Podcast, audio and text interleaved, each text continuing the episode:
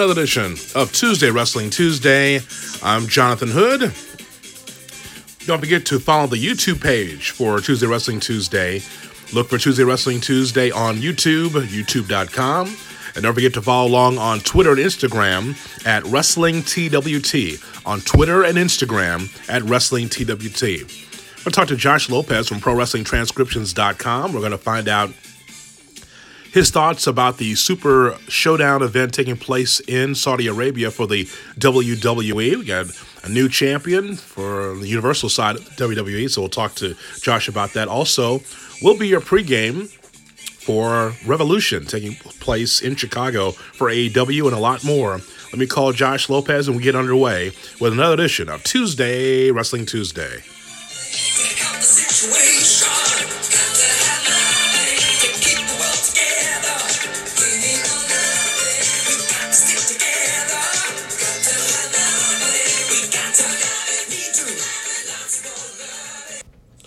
We ask you to go to ProWrestlingTranscriptions.com while we have our conversation with Josh Lopez, friend of the program here on Hood and Lopez, right here, wherever you download your podcast for TWT. Hello, Josh. Salute Hoodie. Happy Revolution Day, everybody. Hope you guys are doing well. It is Happy Revolution Day, as a matter of fact, indeed for AEW, that's for sure.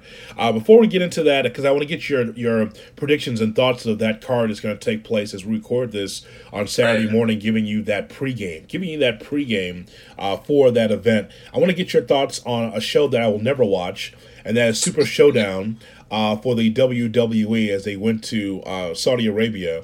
I have uh, just in full disclosure, and you might even know this, and I think the TWT tribe, the fan base for this show, knows this as well. I'm not going to watch that show. I'm not. I'm just not. I'm just. I'm not watching a glorified house show overseas. I'm just not going to do it because I know what it is. I'll. I'll watch highlights. I'll be aware of what happened, but I, I just can't invest time start to finish on something that is are, are not the level of even a regular WWE pay per view. So, let me get your thoughts first of all about Goldberg being the new Universal Champion and that matchup against the Fiend. Right. You know what, Hoodie? What I always respected about you, uh, and we've known each other for about seven years now.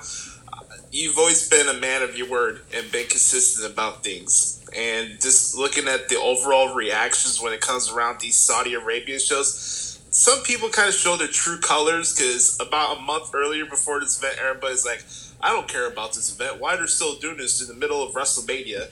And then after what happened the other night uh, with Goldberg becoming the Universal Champion, you would think like this, this decision went down on a SummerSlam or, or WrestleMania, you know?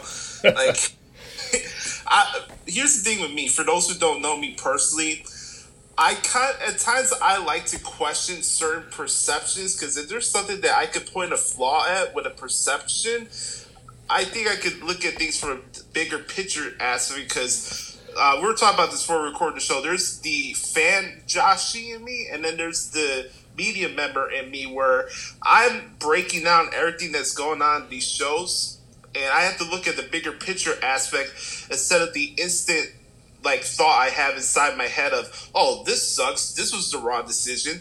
Like I'm trying to figure out what's happening before I publish a show. mm-hmm. I have a I have a different process to this thing. So when looking at the reaction to what happened with Goldberg and Bray Wyatt, I wasn't shocked. I wasn't shocked that Goldberg won the t- won the title. I was I was more shocked with the uh, just the level of anger that came out of that decision because honestly, and we talked about this when Bray won the title in Saudi Arabia, by the way, the other show you didn't watch. right. Um, we mentioned it on that particular podcast that Bray and the Fiend character in general did not need the title. So when I look at what happened on Thursday, I thought it was a means to an end it wasn't anything that was groundbreaking. I didn't think it was anything that it was like, oh, the fiend's buried because 24 hours later he got himself into a big, uh, big promotional match with John Cena. Uh, I I mentioned this a lot in my podcast this week. Like, neither the guy in reality, neither the guys needed the title, And when that happens, that just shows case you that just shows you that WWE put the wrong match together. Because Bray never needed the title, Goldberg don't need the title, and they should have been fighting each other for a title in the first place. Yeah. So we're getting on these soapboxes about who's being buried. Oh, Goldberg's here, and WWE's more focused on their older wrestlers and their younger wrestlers. Okay, Goldberg wins a title that nobody actually cares about, and then a month and a half later, he'll lose it to a younger guy in Roman Reigns. So, all this is a means to an end and the road to WrestleMania. I, I, I, I'm really kind of surprised that people are this angry well, or they're jumping off a ledge over a Saudi Arabia show that these same people claim that they don't care about. Well, I, I okay, so two schools of thought. I, I, I will agree, and I will still stand by it that there are certain characters in wrestling that don't need the title. Uh, right. Uh, the the fiend, the, as we talked about before, as you mentioned, the fiend you know, the Fiend, Kevin Sullivan, Abdul the Butcher, Mick Foley. Um, oh, actually, Cactus Jack, not Mick Foley, but Cactus right. Jack. You know, there, there's so many that are are so great to watch from you know match to match that you don't necessarily want to see them in a title match. I never thought that Bray Wyatt or the Fiend needs a championship, but this is what they did. Now, since the Fiend was a champion, how many five star matches have you seen with the Fiend? I mean, I, I mean, him taking on Seth Rollins to win the championship it was was incredible. His match with with um, Daniel Bryan was just okay. Uh, him him and this character has not given you like great matches. And, yeah. and, and, and I don't think that he's even equipped for that. I don't think that uh, this particular character is built for him to be able to have these great matches. Um, he, he didn't draw didn't draw a dime as the Fiend. What he is is a digital character where people want to watch that thing on YouTube, that Funhouse, and they right. love the spectacle. But if you're looking for someone to draw money uh, and and a lot of merch, that's guys like Roman Reigns. You know, and that's guys like even Goldberg at age 52, 53. I mean, that's that's kind of where you are. So that's one thing. The other thing is the reason why that there's outrage is because there are people that are invested in Bray Wyatt and feel like, hey, you know what? Here's still a young, a younger guy that right. even though he doesn't need a title, you like the idea that something fresh, something new. And so I think some fans feel like the rug was pulled out from under them. Like, oh, this was fine. You know, we like Bray Wyatt and we like the Fiend character. Now you're gonna, now you're putting, um, you're taking the title away from him, so you're burying him. And I, I'm thinking, no, that's not what's happening. They had to be able to do this to transition Goldberg to take on Roman Reigns for Roman to win the title.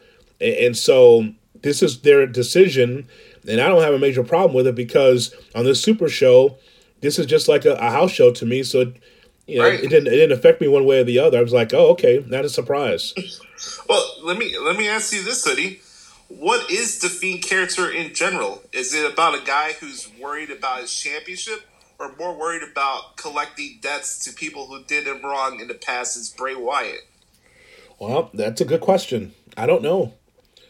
I don't know. That, that's the reason I'm asking because this is a point nobody's bringing up.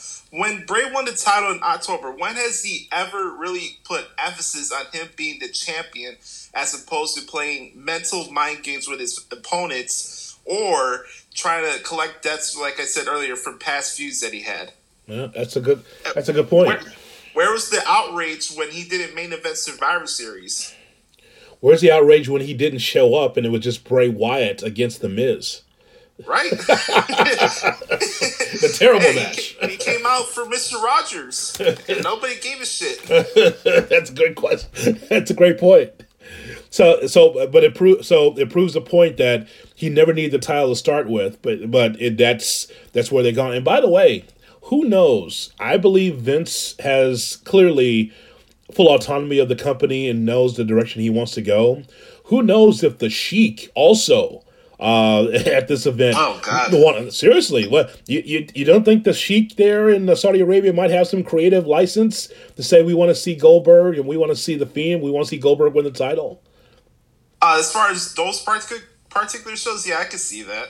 You know, and, and I say, and I say, why think we saw Shawn Michaels last year wrestle? I say the Sheik flippantly because I don't know exactly who it is. I'm just saying, like somebody that is the head of of this event taking place could have some say into what they want.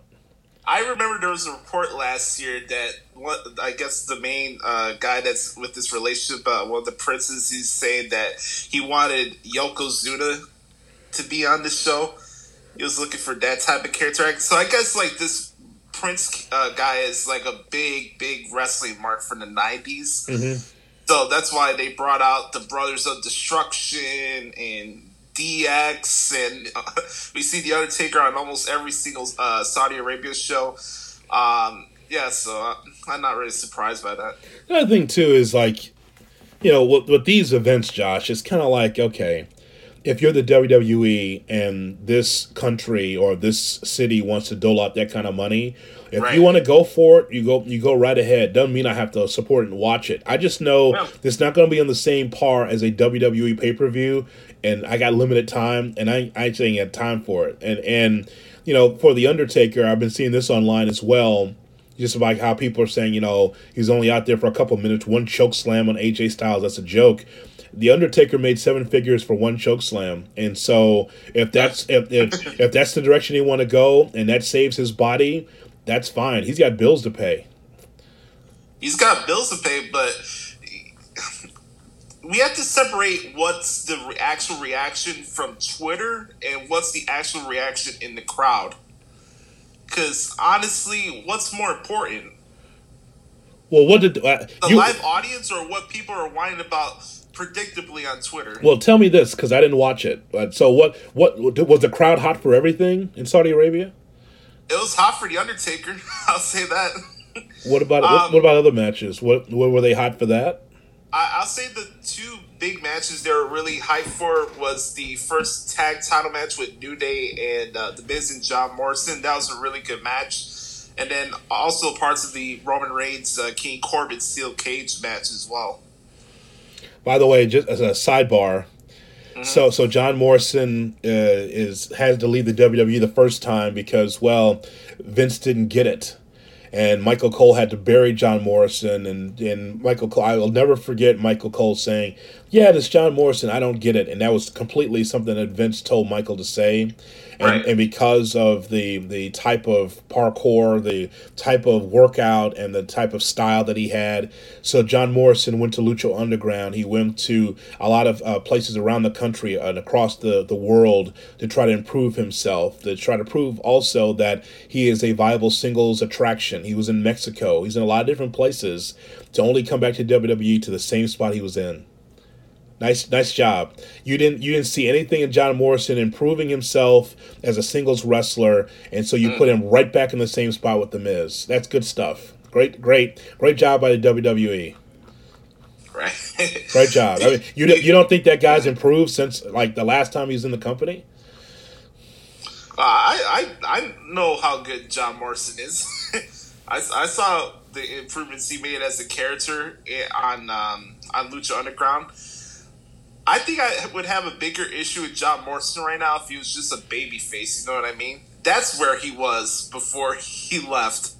He, he wasn't even a heel. I mean, I, I don't know. Maybe for me, I kind of get a chuckle out of the Miz and Morrison dynamic with each other as heels. Not that they're like top stars or anything like that, but I I, I enjoy what they do, and I, I like their matches. So I I have a little different perspective from that, but like I, I know Morrison could be a world title guy. Yeah, John Morrison could go after the Intercontinental Championship. I get your point for there because I saw the character work he did on Impact and on Lucha Underground, but I don't know. I, I don't know. I, I like the dynamic of him and him and the Miz. I don't know. All right, Bruce.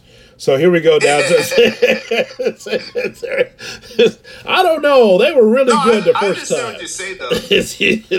I don't know. I really like that Miz and Morrison back. Remember they had Mo? It was really good back in the day. You know what? Let's do that again in 2020. Well, you know. Oh, jeez. tell tell me about Roman Reigns against Baron Corbin. Did that? Did the the cage match match the rivalry? It didn't have dog food, so that was a good thing. All right. Um, we can start off from there. Uh, I, I just thought it was a solid cage match, and like we were mentioned earlier, it was a glorified house show. It was so it wasn't like there was going to be anything that was epic about this match, but I just thought it was a fitting end. Uh, I thought it was kind of smart how Roman brought an extra chain to wrap around the cage door so Corbin wouldn't try to uh, escape the cage door. I thought that was a nice touch to it because so many times during WWE cage matches, they that cage door is just basically useless. So mm-hmm. the fact that he had an extra steel chain with a padlock attached, I thought it was a nice touch. So. Let me, ask, uh, let me ask you this: How about the um, the WWE Championship? What did that match do for Ricochet? Nothing. Even before that match was booked. You talk about me. That would have chased me away from the the, the whole thing. Period. Because I right. still consider Brock Lesnar well, well, not consider he is the company champion. Let's not. I know they try to confuse you by having the you know Universal Champion here, this champion. That Brock's the Brock is the champion, not not the, the WWE title will always be number one. Yes, that's Backlund's title. That's Hogan's title. That's right. Cena. That's that's that's the title. And so if that that if that is the match, and he takes on Ricochet, who's not hot at all, by the way and no. he get and he gets a title match. Well, I don't know what that does. Nothing for Ricochet. Nothing. How long was that match? Uh, that match was a minute and ten seconds. Oh my! Uh, well, I would say it's a glorified house show, but that's even worse.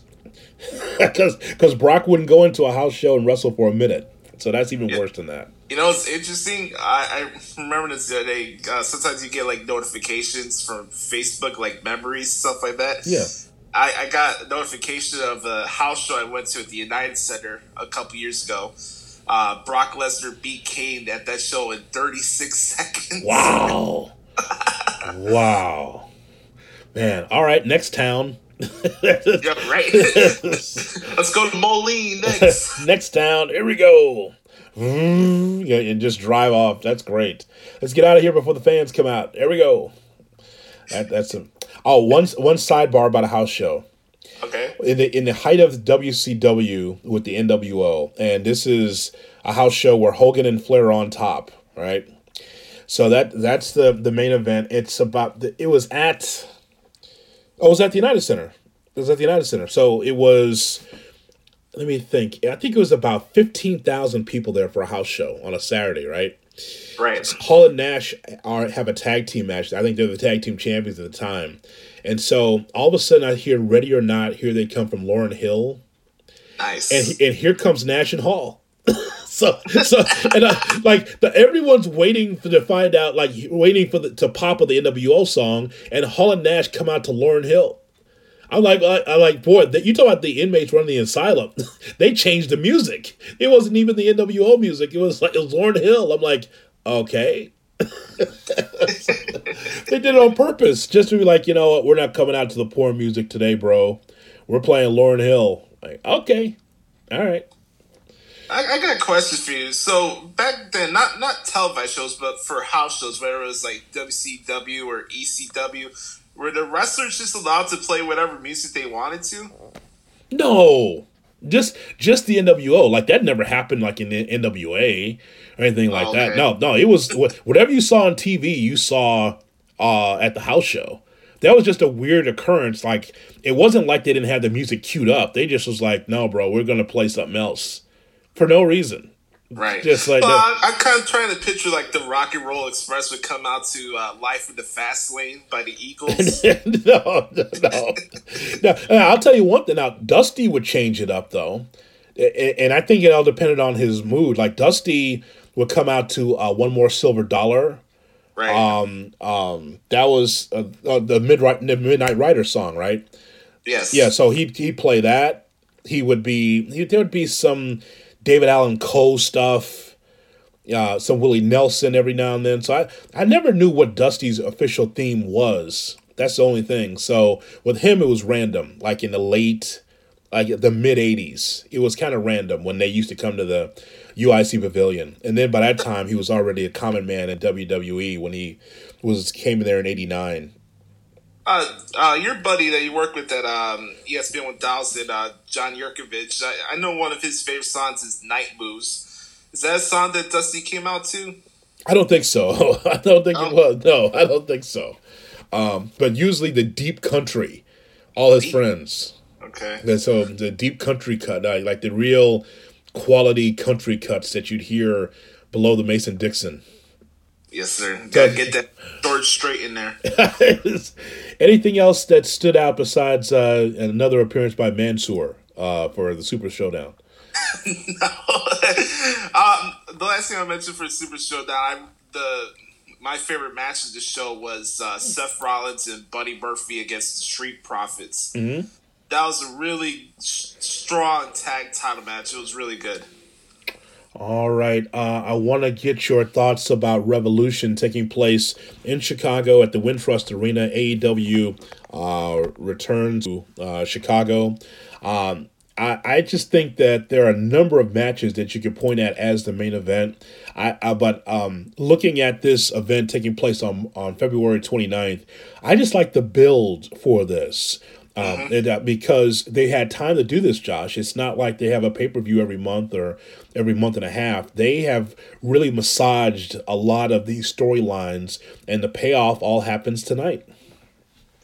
Yeah, AEW has that to their advantage now, especially being a new company. They can lay out whatever pay per view schedule they want. So I think that's a good thing, and it's a good thing for uh, not only establishing better feuds going into their pay per views, but it's also giving them the opportunity to develop whatever they want Dynamite to be as a TV show. So they have that time to them, and I think they're making the most of it. I, I watched the countdown to Revolution special they did uh, the other night on Wednesday. Um, I watched it this morning before you called me, so I could kind of get a little grasp because a lot of people were hyping up that uh, preview show. It was really good. You got a lot of different comments from Tony Schiavone and, of course, the commentary uh, crew, but also the other players uh, involving the other major feuds in the match. Uh, I thought Arn Anderson's role uh, when they were talking about the MJF uh, Cody Rhodes match was really good. If you guys haven't watched the Countdown to Revolution special, go find on the AEW YouTube channel. It's really, really good. What matchup are you looking forward to the most? Uh, the match I'm looking forward to the most tonight is Cody Rhodes and MJF. That's pro wrestling in a nutshell. Uh, whether it's a five star match or whatever everybody's looking for these days, I really don't care.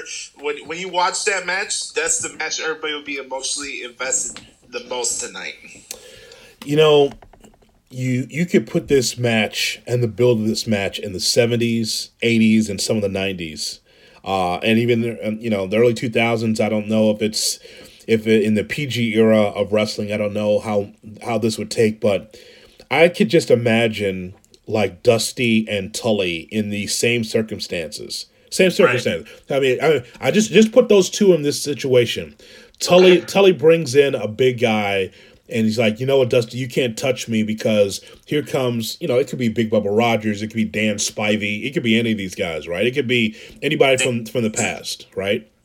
Dan Hansen. Dan Hansen, yeah. It's like you can't touch me, so you got to go through this guy in a steel cage, or I'll t- take you on, but I get 10 lashes. I get to lash your body and embarrass you in front of your family and all your big fans. Uh, just, just imagine this is not Cody and MJF, and imagine this is Dusty against Tully Blanchard.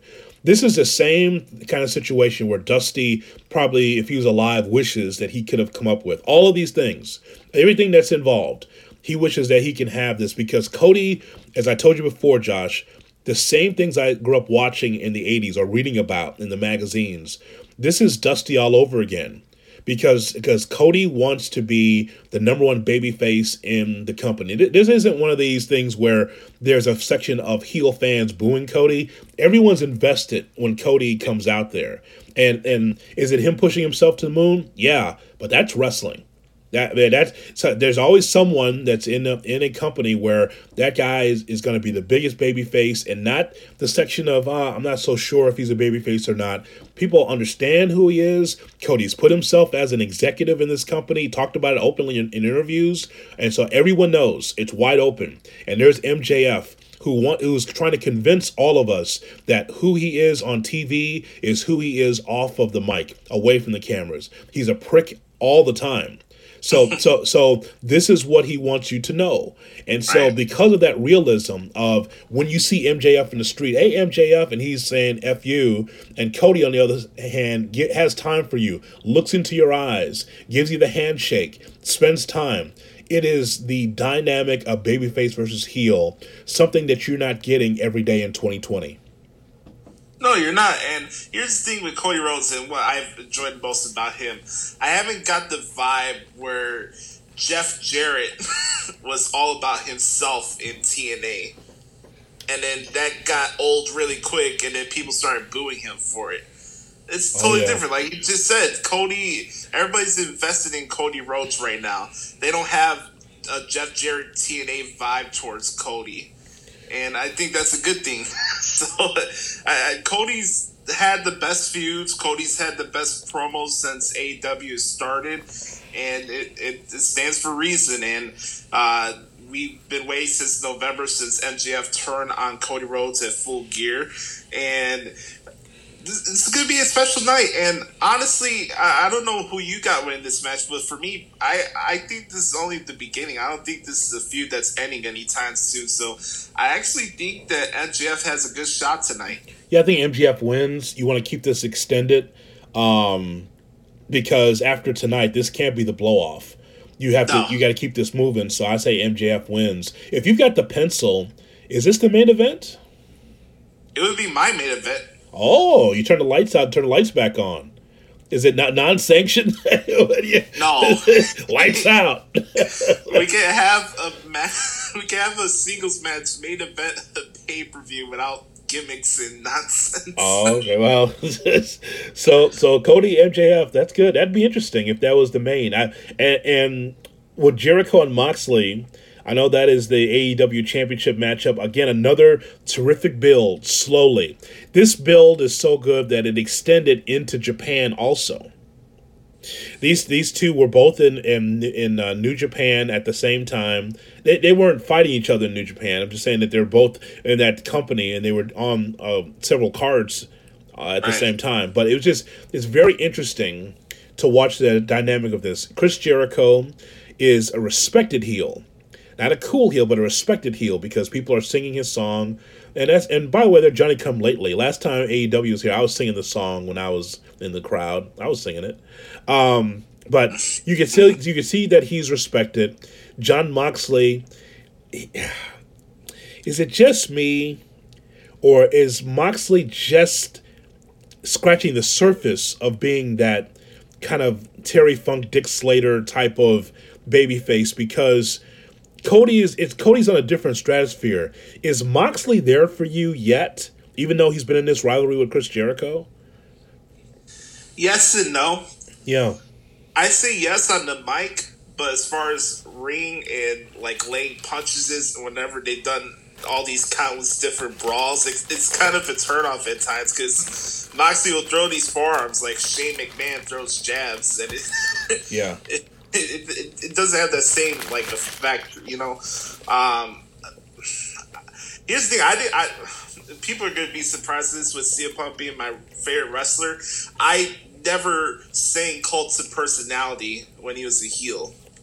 I don't know. Maybe there's a little something old school about me, but I didn't yeah. sing his song when he was a heel. So, um, but he's but he's still but but even though they do sing his song, Jericho still doesn't you know, he still says, you know, F you to the fans.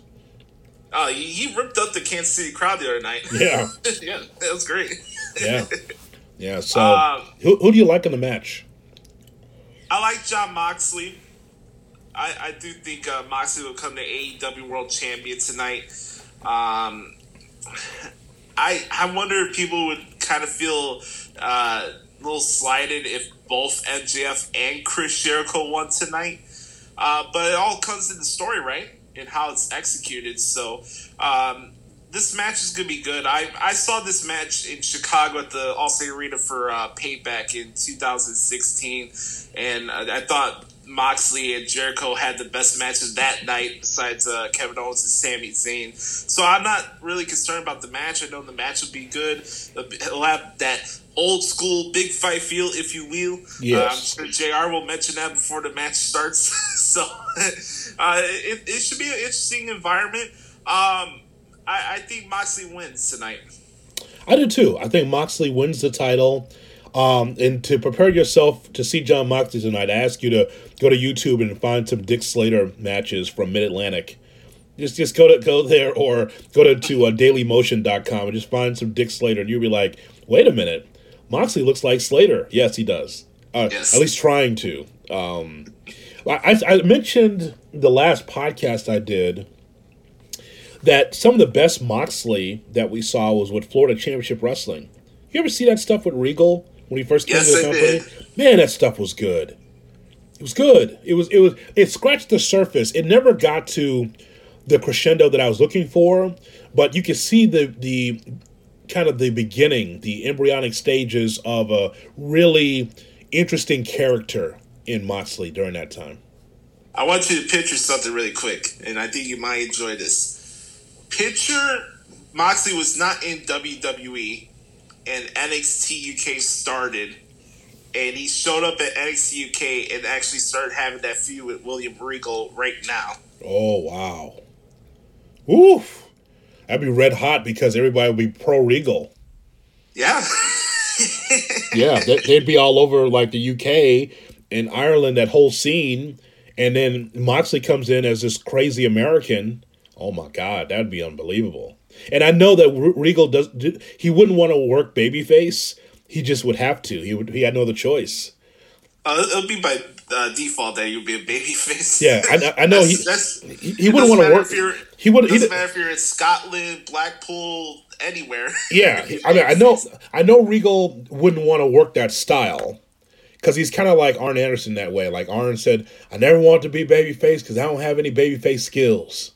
it's just like, I don't throw a drop kick. I don't do anything spectacular. I'm just flat footed and just come straight ahead. And so, um, but still, he by default he just have to be a babyface in that spot. That'd be, and it was it worked in Florida, you know, for, for in FCW. So I I uh, asked people to go back and check that out. Um, happy to see Nyla Rose as the AEW Women's Champion. Ah, now you got a monster in there. And the key line in her in her uh, interview she did two weeks ago, no one's a monster like me. Nobody's a monster like me. That should be on a T-shirt because yeah. it is true. Nobody's a monster like her, and she takes on Kris Statlander this is gonna pick up, my my friend. I'm gonna tell you right now. I think these ladies are gonna rip it up tonight. I'm, uh, when you look at matches on paper, you can kind of shrug your shoulders sometimes, depending on who it is. Uh, just for me, I'm more into like the stylistic clashes at times because yes, Nyla Rose the Beast. She is that power style wrestler, but Kris Statlander, even though she's tall, she does move around a little bit like some of the smaller size female wrestlers and does some of the stuff that you see on the regular independent show. So I'm just kind of interested in how that match looks. You know what I mean? This matchup is not about Nyla. It's about seeing if Statlander has a d- different gear. If she right. looks if she looks like the Dynamite shows, then it's like okay, well, you got some work to do. But Nyla is a established veteran who's wrestled um, in Japan uh, overseas. So she has experience. I know that she's new to the scene, but she's wrestled a lot. I heard her on Jericho's podcast, by the way. Boy, what an interesting story. Oh my God. Just the the metamorphosis of her becoming a woman now. Um, just uh, what she's had to go through to try and try to get booked now as a woman.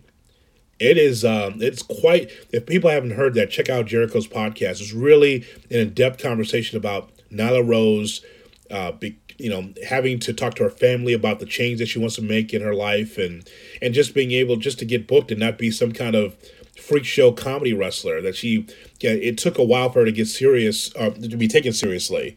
And um, so that it's an interesting story. So I'm looking forward to that matchup. Your Hoss match is on here as well, by the way, with Rhodes against Hager. That match could be stiff, pal. it should be. Looks, Jake Hager is going to get some receipts. it should be. If you heard the comments that uh, Dustin Rhodes made towards Jake Hager during this uh, countdown special, I'm surprised it's not a no DQ match. To be honest, this is a nice match for Hager to get over, um, and uh, but I'm I'm glad that these two are going at it because listen, here I might disagree with some things that Jim Ross mentions as far as this company and his his vision, but it's right. true. You have to have bigger guys in there. It doesn't have to be just big guys just to say just for having big guys in the company. It's it's good to have different size. Hager and Rhodes are two of the bigger wrestlers in the company. Uh, I look forward to that. It should be fun. Yeah, you gotta mix it up. You can't have a roster only filled with Kenny Williams. You know what I mean? Yeah, that's true. That's right. That's right. Um, so you know, it's great, great to have cruiserweights to be in these main event spots, but you got to mix it up. Uh, speaking of, uh, of, of heavyweights, here's Sammy Guevara uh, taking on Darby Allin. so, so uh, you know what? I've never asked you your thoughts on Sammy Guevara. What do you think of him as a, a personality, as a wrestler? As a wrestler, I think he's really good very, very talented. Uh, I think th- that kid has a bright future ahead of him. Um, as far as the character is concerned, he reminds me of any high school uh, douchebag I ever met in my entire life. so it works for him being a heel character. wow. So I, I enjoy Sammy Guevara. I'll be honest with you, Hoodie. I'm not really into the inner circle as a faction. Um, I don't think LAX needs to be in a faction. And in fact, I haven't enjoyed this presentation of LAX in AEW, to be honest with you. But um, Sammy Guevara, uh, I think he's been the best part of that group, and he's benefited the most for being in that group. So um, this is over the top selling when he would take a super kick during that battle royal a couple weeks ago, or just him just pissing everybody off. I, he's good. And I, I, I'm really excited for this match that he has tonight with Darby Allin, and they have a good chance to steal the show. Um, looking forward to a tag team matchup. Will we see a turn from Adam Page, Hangman Page, and Kenny Omega against the Young Bucks? So, say this is written in 1990. Okay. So, this is written as Hangman Page is kind of doing his own thing, not around the interviews. And uh, even though all four of these guys are friends, the whole point is that Hangman Page has just not been a good a good friend. He hasn't been a good teammate. Hasn't been a good teammate to Kenny Omega, and turned his back on the Young Bucks. What's wrong with him? Why is he just over there drinking beer? Yeah, he just seems like he's kind of a loner now. I don't even get it. So now the matchup takes place, and Hangman Page is like, "No, what? I, I, I haven't been a, a, good teammate. You're right. Let's get on the same page and let's get this done. Let's win these. Let's retain our tag team championships." And then, just like that, the turn happens, and then the fans are against Hangman Page. Well, this can't happen now because now, with Hangman Page kind of being a loner, now he's more popular than ever. So I don't. So so you, you see the story I'm telling. Like yeah, if, if, you're trying to if you're trying to be like Shawn Michaels in the Michaels Jannetty tag team, where you don't understand why Shawn's changed, and no, everything's good, Marty, we're good, and all of a sudden Marty goes through the barber you know barbershop glass window. Okay, now there's a change. If Hangman Page walks away from Kenny Omega in this match, Page is still a babyface. So where are they going with this? If you want to get heat, and I hate using the word if, I don't believe in this, but if you want to get heat on Hangman, he should be the exalted one.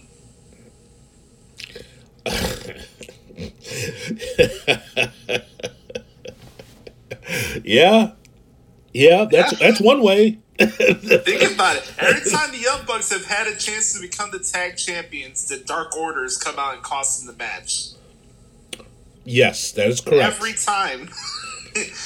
So I could see something where like you have a little backstage segment with uh, Omega and Page in the locker room before their match. This is like maybe the buy-in show or the early part of the pay-per-view.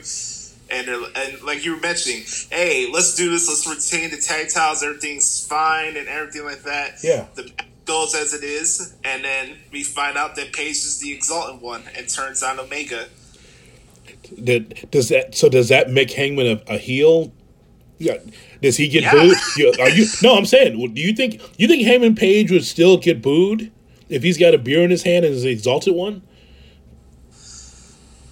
Uh, I, I kind of think this whole thing with him drinking is kind of like a phase. To be honest with you, it's a phase. All right. He's not. He's not stone cold. Um, I, honestly, like for me, and I know a lot of people are saying that it would be, be a nice thing that Broken Matt Hardy could be the guy that's behind the Dark Order and make people get interested in that gimmick after the fact. If you have anything attached to the Dark Order, I'm sorry, you're just a heel in my eyes. Mm-hmm. That's how I look at it. See, I don't know how this. I mean, I expect the Young Bucks to win the titles. I think there's. They a, can still win the tag titles and have Page join the Dark Order. I never even thought about. I even think about the Dark Order, but they're not on the card, so I'm thinking that they, they gotta be involved. Huh? They are. They're fighting SCU tonight. Where? What? The dark match? Is that on the card for real? Is that the main? Uh, uh, I don't see this on my sheet here. Are they on the? Are they on the main card? I, from what I heard from Excalibur, they're on the main card unless they get added to the buy-in show. Okay, yeah, I didn't. I, I just have on my screen the the main. That's why we just went through the main uh, matches. If, oh, I didn't know they were on the card. They, they could yeah, be. He, mentioned, he mentioned it on AEW Dark last night. Oh, okay. okay. All right, I missed that. Um, yeah, that that could be. That could be. I just um, I just found it funny, you know, watching um, watching Kenny Omega against Pac this last AEW Dynamite show from Kansas City, where you Good see oh, very, oh excellent match. I just uh, but I understand why the Young Bucks are out there. They're just kind of in my way though, and, but I understand why they're out there because there's they're friends with Omega, so they're trying to support Omega, that kind of thing. It's just kind of like, okay, I, I get it. They just were kind of well, in my way. If, if they could be out there during a WrestleMania, uh, Wrestle Kingdom main event with Tanahashi, he could they could be out there for a podcast. I guess, I guess they're just they're just in my way, you know. But right. no, just an excellent match. There's no question about that. Um, about and maybe by the way, this springboards Orange Cassidy to actually get in the ring now after he was attacked by Pac after after the match. Man, nothing this guy could do could be wrong. I've never seen anything like this where a guy like Orange Cassidy gets a pots that he does that. I don't know, man. that's just a reflection of what the society is where you, you're just nonchalant about everything, nothing really matters around you. So I think people relate to him in that fashion. But hey, more power to him. I, I, I, I it's, it's I'll tell you, Hoodie, I don't have the same feelings towards Orange Cassidy as I do towards Marko Stunt, and you know that. yes, I know. I, I, am curious to see what happens. I never seen him actually have a full match. I think he had like a six man tag one time on AEW, but he didn't really wrestle that much in that match. So I'm curious to see what he does in the ring tonight. The um, I, w- I want to ask you your thoughts about uh, John Cena returning to SmackDown. I have not seen the ratings yet. I guess it's too early on this Saturday morning to get the ratings on that yet. But Goldberg returning um, with his tick. My God, he's turning to Gene Anderson. Why is he ticking so much? Um, and his, facial, facial, facial ticks are weird. Um, so right so that, and I, I do want to ask you about John Cena's return. Cena says that, hey, you know what? I'm leaving it to the young guys, which you knew that was BS because how come he didn't say that last year? Um, where was he last year with that? Uh, it would have been more timely. So he says he leaves it, and all of a sudden here comes the Fiend, and then without verbal communication, now they're going to have a WrestleMania match. What'd you think of that? I, I here's the thing: when I see John Cena and just give the reaction that guy gets, it's it, it's you can't deny the energy that's inside the building, whether you're a John Cena fan or not. The pops that guy gets is on another level, and sometimes I can't take him seriously when he has that lime green shirt on, and they got all the lime green and purple colors yeah, around. That's who he is. But, yeah. but that's who he is. That's who John Cena is. And I gotta tell you, Hoodie, I don't know if you've been able to catch up with any of these ruthless aggression episodes they've been airing on the network. Oh God, no, I have not. And you're gonna have to convince me to watch that because if they're lying and they're, and they're not giving the real story, then I don't want to watch it. Now, if it's well, if, if it's good, I'll watch it.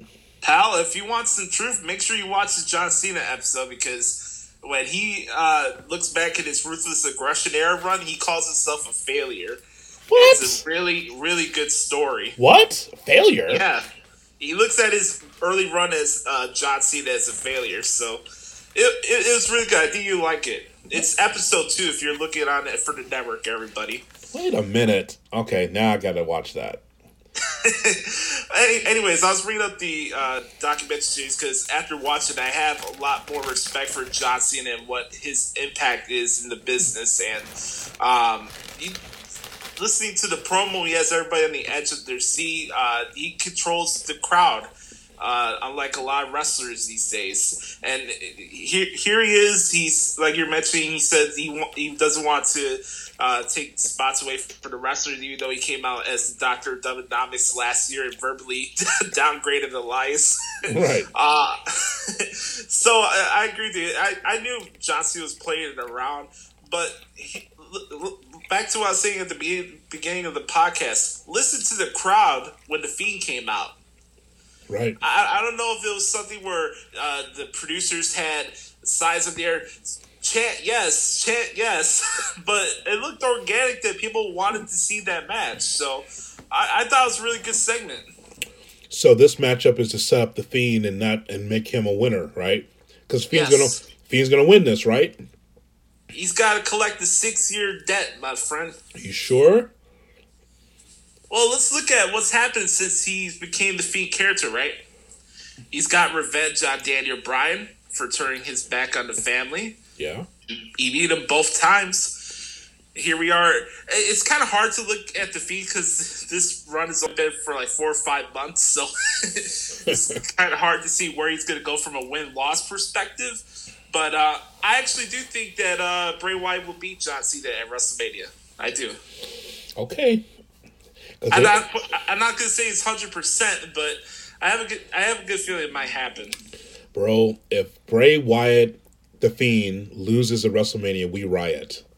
We riot. we riot. Damn right, pal. He he, he lost enough uh, as Bray Wyatt. That's enough losing. Let's let's start building the character. And again, it's not about the title. I don't care about the title. I know people are mad. If you're listening to podcasts, you're like, "Why does this happen?" Don't worry about it. Don't yeah. don't worry about because it because the the championship is about Brock. It's about for me. My focus is on Brock and McIntyre. Where that's my, the that's the main event. That's my focus. That's my focus. That is the main event, right? For WrestleMania 36? Yes, sir. Uh, mm-hmm. You sure? like, you, you sure it's not Rhea Ripley, Charlotte? You sure? I, I don't. after last year's WrestleMania, I don't think the women are main main event. You know what? I don't. I don't want to be crass, but I think that we learned a lesson here. I think Vince learned a lesson also. Yes, it's a women's revolution, and I'm glad women have an opportunity to wrestle uh, more often. They're not just a popcorn match. These matches, uh, a perfect example is uh, Bianca Belair against Charlotte. If you haven't seen that from NXT uh, this past Wednesday, that's as physical as a, of a women's match as I've seen in a long time. That thing was that thing was physical. Not yes. just good. That thing was physical. That thing was like Charlotte was laying it in on Bianca. That was an education for Bianca Belair. That was an education because Charlotte was vicious, not in a playful wrestling way, but like if you t- look at what she, the way she applied those holds, Josh, it's like okay, all right. Uh, it, was, it was a little stiff. it, really, it really was, and I liked it. Um, so it's it's deserved. But the point is, though, is like Becky Lynch, as we've talked about for about a half a year now, is not hot. She is. Uh, she's uh, the. She might be the man as far as marketing, but not the man when it comes to this company. Um, and I don't know why they put their thumb on her, um, because to me, if she's going to be the champion, uh, the Raw Women's Champion, she should be able to have a lot more acclaim, and she's not. Um, and so, even though Rhea Ripley and Charlotte should be a really good matchup for the NXT Women's Championship, uh, you're right. None of the women are hot enough to be at the top of the, the heap. That's unfortunate, but it's true. Here, here's my thing, Hoodie. I want to get your thoughts on this. While I was happy that the woman won, it's uh, when we were able to have the main event of WrestleMania last year, kind of my turnoff from last year's WrestleMania was that we had two different Daniel Bryan esque like feuds going into that event where Kofi was being held back and getting his opportunity to win the title. He ended up stealing the show with Daniel Bryan and rightfully deserved that opportunity to have that WrestleMania moment, right? Right. But here's the same thing with Becky. She had the same thing to the point where Vince took her out of the match and put Charlotte into the match just to gain more heat out of it. So it, it, it, I thought, from my point of view, a lot of the Becky stuff last year going into WrestleMania was a lot more forced than what it was naturally and organically for Kofi Kingston. Yeah, I agree with that. I agree with that. Um, now, if we do get Becky Lynch Naomi for the Raw Women's Championship, the the push for Naomi so late, it does feel like Kingston. Right? I mean, is that is that what you think is going to happen? Hold up, Becky or uh, Bayley? Uh, Naomi and Becky Lynch for the Raw Women's Championship. Is that likely? Oh no, no, because Naomi's on SmackDown. I beg your pardon. Yeah, that's right. So so Naomi and Becky for the uh, for the SmackDown Women's Championship. Is that likely? No, uh, Becky will fight Shayna Baszler at WrestleMania. Okay, and Naomi and um, Becky. Will, I'm sorry, God Almighty, Bayley, not Becky. Whew, it's early. Uh, Bayley will take on Naomi, right? I want to see that. I do. That's the that's that's what I mean. like Bayley Bayley against Naomi because Naomi like my point is that Naomi seems like she's getting a little bit of a push lately. And it'd be a good natural reaction for her uh, going into that uh, WrestleMania. And I, I gotta be honest with you, Hoodie. I, I think Bayley has done a little bit of a better job uh, as being a heel champion. I'll admit when she first turned into a bad guy and right around that Survivor Series time, I really didn't care whether she was a babyface or a heel. But she's got a lot better. And speaking about physicality, look at uh, the match that her and Naomi had at uh, Super Showdown the other day. I forgot to mention this. That match was very stiff and physical as well. So uh, I think Bayley's adding new elements to her character uh, in the ring and on the mic, and she's doing a good job. So I, I would like to see Bayley and Naomi at WrestleMania. Uh, yeah, I read a Pro Wrestling Transcriptions a T-shirt finish on that Naomi match against uh, Bayley. Oh God. yeah. Is that what you wrote? I think that's what I read. I think it was. Yeah, a- that's what it was. So it's kind of like some kind of shoehorn thing where uh, she like tied Naomi's legs to the back of her t-shirt uh, to roll her over. It, it, it was, I, it was, uh, Corey Graves called this like an old school bullying tactic. That's the way he was calling it. But yeah, basically, uh, Bayley put Naomi's legs behind her t-shirt, and it it was it was interesting. I I I'll give Bayley credit uh, for that because I never saw that be a finish in a wrestling show before. So yeah, that's true. It threw me off guard. You can follow uh, Josh on Twitter at the Hoots Podcast. You can listen to that podcast wherever you download your podcast. Look for the Hoots Podcast. And don't forget ProWrestlingTranscriptions.com. ProWrestlingTranscriptions.com. We ask you to bookmark that. That way you can find out what's going on with 205 Live, Friday Night SmackDown, AEW Dark. Find out what's going on with NXT UK, our favorite brand as far as well as Impact Wrestling, Raw, SmackDown, everything else in between, NXT. Check it out. ProWrestlingTranscriptions.com. My friend, as always, I will appreciate it. And uh, let's review Revolution next time we speak. Yes, sir, honey. Thank you as always. There he is. He's Josh Lopez from ProWrestlingTranscriptions.com. He's going to sit and watch some uh, Dick Slater matches. He's going to. He's going to he's gonna he'll be right he'll be writing about some Slater Flair matches from Mid Atlantic, and he'll write about that as well. Pro Wrestling transcriptions out. That will be his wrestling rewind. He'll he'll get that. He'll he'll watch that, and so he's prepared to watch Jon Moxley do his Terry Funk routine in the matchup against Chris Jericho. Don't forget to follow along on Twitter and Instagram at Wrestling TWT. And don't forget the YouTube page, youtube.com. Look for Tuesday Wrestling Tuesday. Subscribe. Uh, hit that subscribe button for that as well. We always got new content coming on the YouTube page. All right, we will talk next Tuesday with another edition of Tuesday Wrestling Tuesday right here, wherever you download your podcast. Thanks so much for checking out Tuesday Wrestling Tuesday. Tell people. Tell somebody, Josh. Tell somebody. Do it now. Do it for the real world champion as well. I don't know how Nick Aldis got into this. Yes, but indeed, it is. Tell somebody the John the Jonathan talking wrestling Tuesday, Wrestling Tuesday, right here on a special edition of Hood and Lopez.